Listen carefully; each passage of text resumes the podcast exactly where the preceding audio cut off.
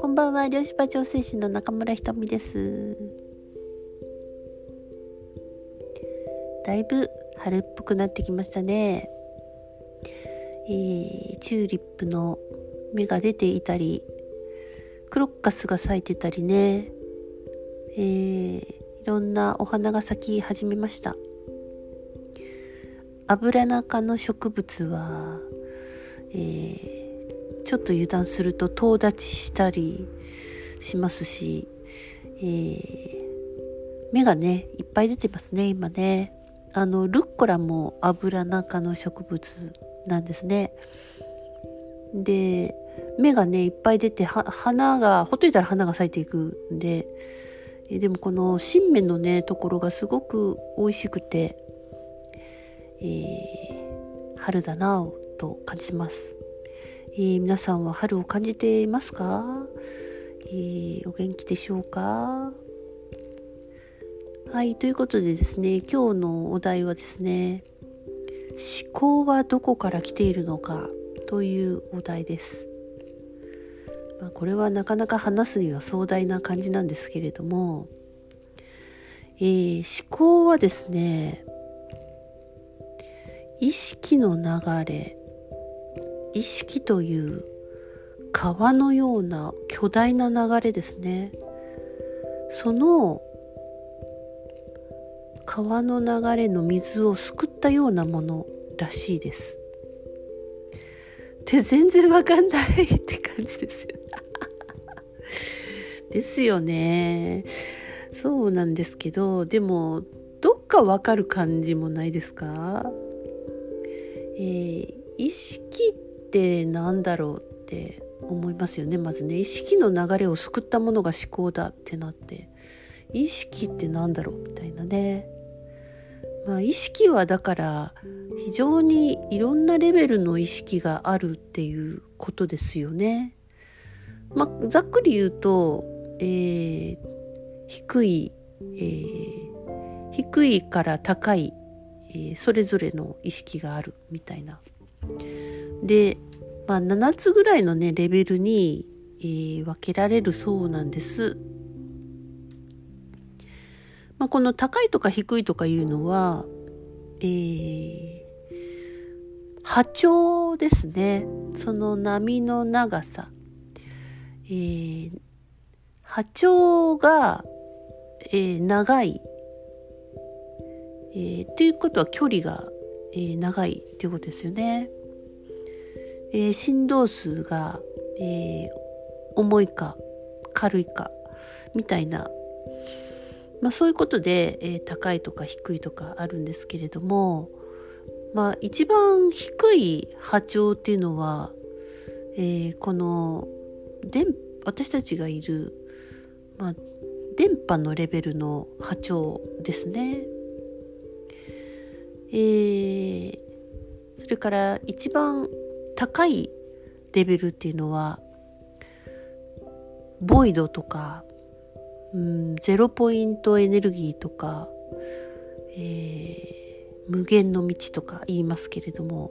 まあ、そういうところは非常に波長も短くてえー、振動周波数が高いというそういうものでもなんとなくねピンとこないと思います。えーまあ、なかなかこれはねちょっとねあの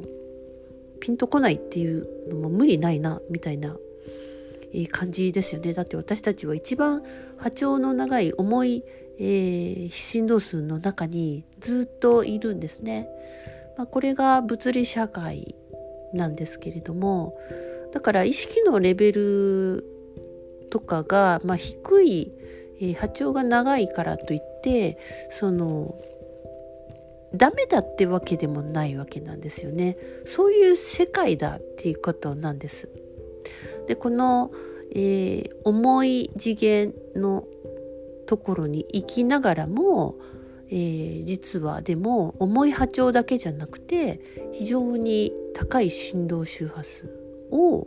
えー、受け取る私たちは受信機である脳を持っているってことなんですね。だからいかにこの密度にいながら、えー、高い次元の情報を、えー、得ることができるかでそれをまず、えー、知っていくかみたいなねところが大事かなとそういうことができるんだっていうのを知らないでいるとずっとなんかうんだだんだだ流れする、えー、いらないこの世界の情報をずっとなんか得るような感じになるじゃないですか惰性でね。であのいろんな波長の、えー、光というか、まあ、それは体をいつも貫通してるんですよね。えー、それが川の流れみたいなもんなんですけれども、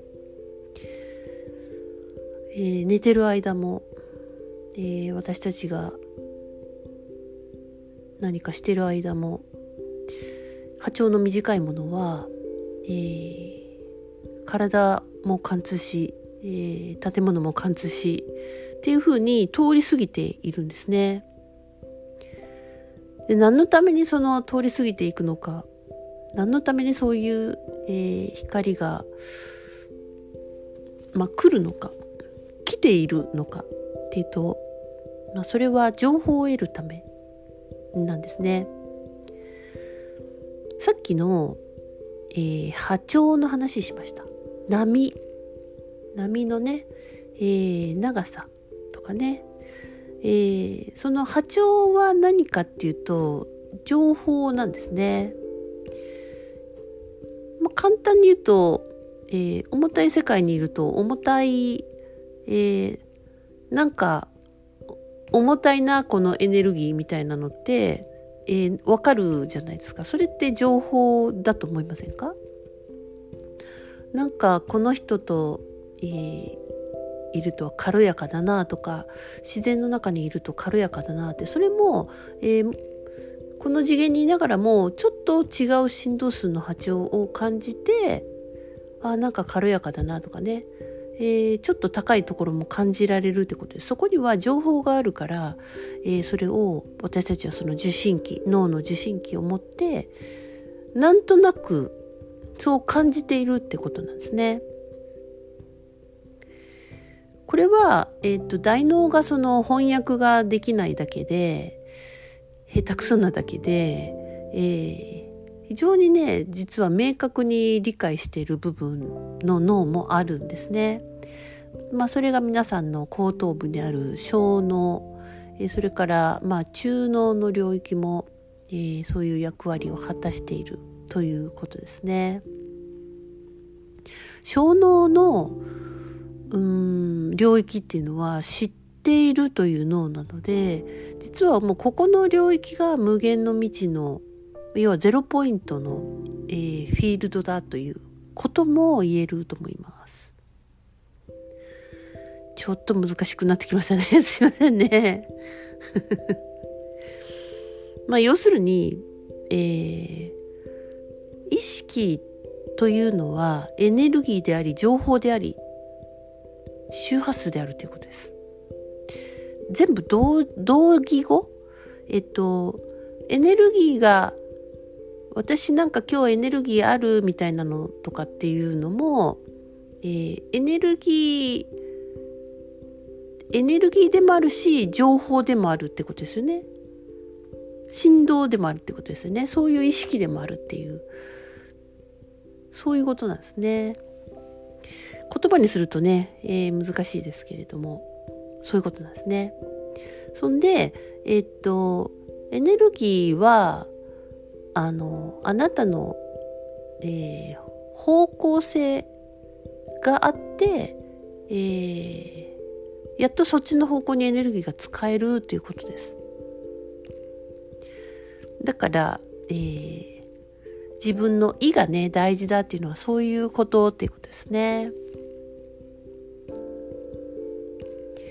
はい。えー、皆さんは毎日どんな思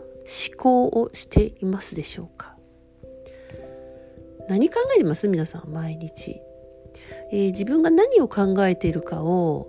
えー、ちょっと俯瞰して観察するっていう必要があると思うんですね。えー、怒りや、えー、焦りにこうずっととらわれている状態だと思考は、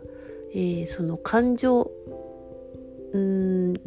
なんだろう抑圧してるとか、えー、消化できないようなね感情を反芻してるだけのことに使っているかもしれませんね。そうすると非常に高い振動数波長のものをキャッチできないっていう状態だと思います。えー、その感情のるつぼにとらわれてる時っていうのは、えーまあ、どっちかっていうとそのエゴのパターンをの電気信号を読んでるようなだけなんですね。でそういうことで頭がいっぱいの時は非常に、えー、体もねしんどい感じがすると思います。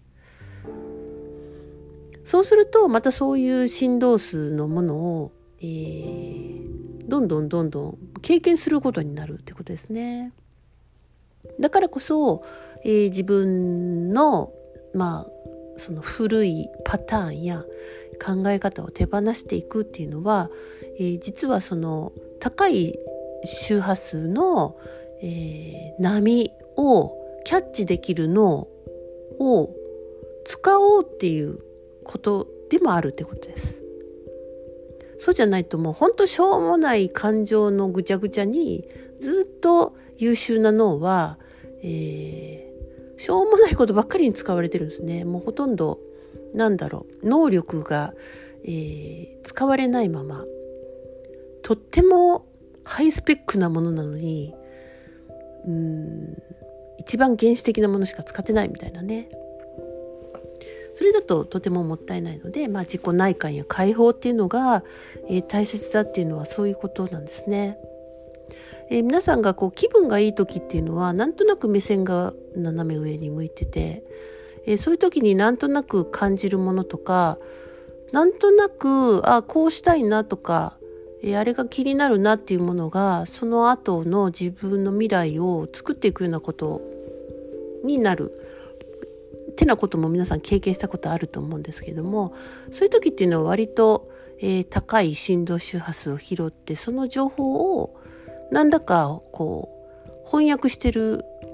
っていうことですね。その中の情報をね。そういう時ってこうちょっと何て言うの漫画チックに書くと何て言うのかなあの頭の上に電球がピカッとつくみたいな そういう漫画あるじゃないですか。ひらめいたみたいなものとか。あれって本当に、えー、脳の中ではそのまあ脳の回路って電気信号なんで本当にね光が発生しているんですね。えー、なんですけども、まあ、そこが活性化している状態なんですけれども、えー、例えば機械でそれをあの計測した時は光みたいな感じで、えー、見えたとしてもその塔の本人はそこで光を感じているというよりは情報を得ているっていうことです。えー、そのエネルギーの中の情報を、えー、具体的なものを得ているってことなんですね。なんとなくお分かりでしょうか。これね喋るのも難しいんですよ。なんかなかなか なかなか分かってもらえます？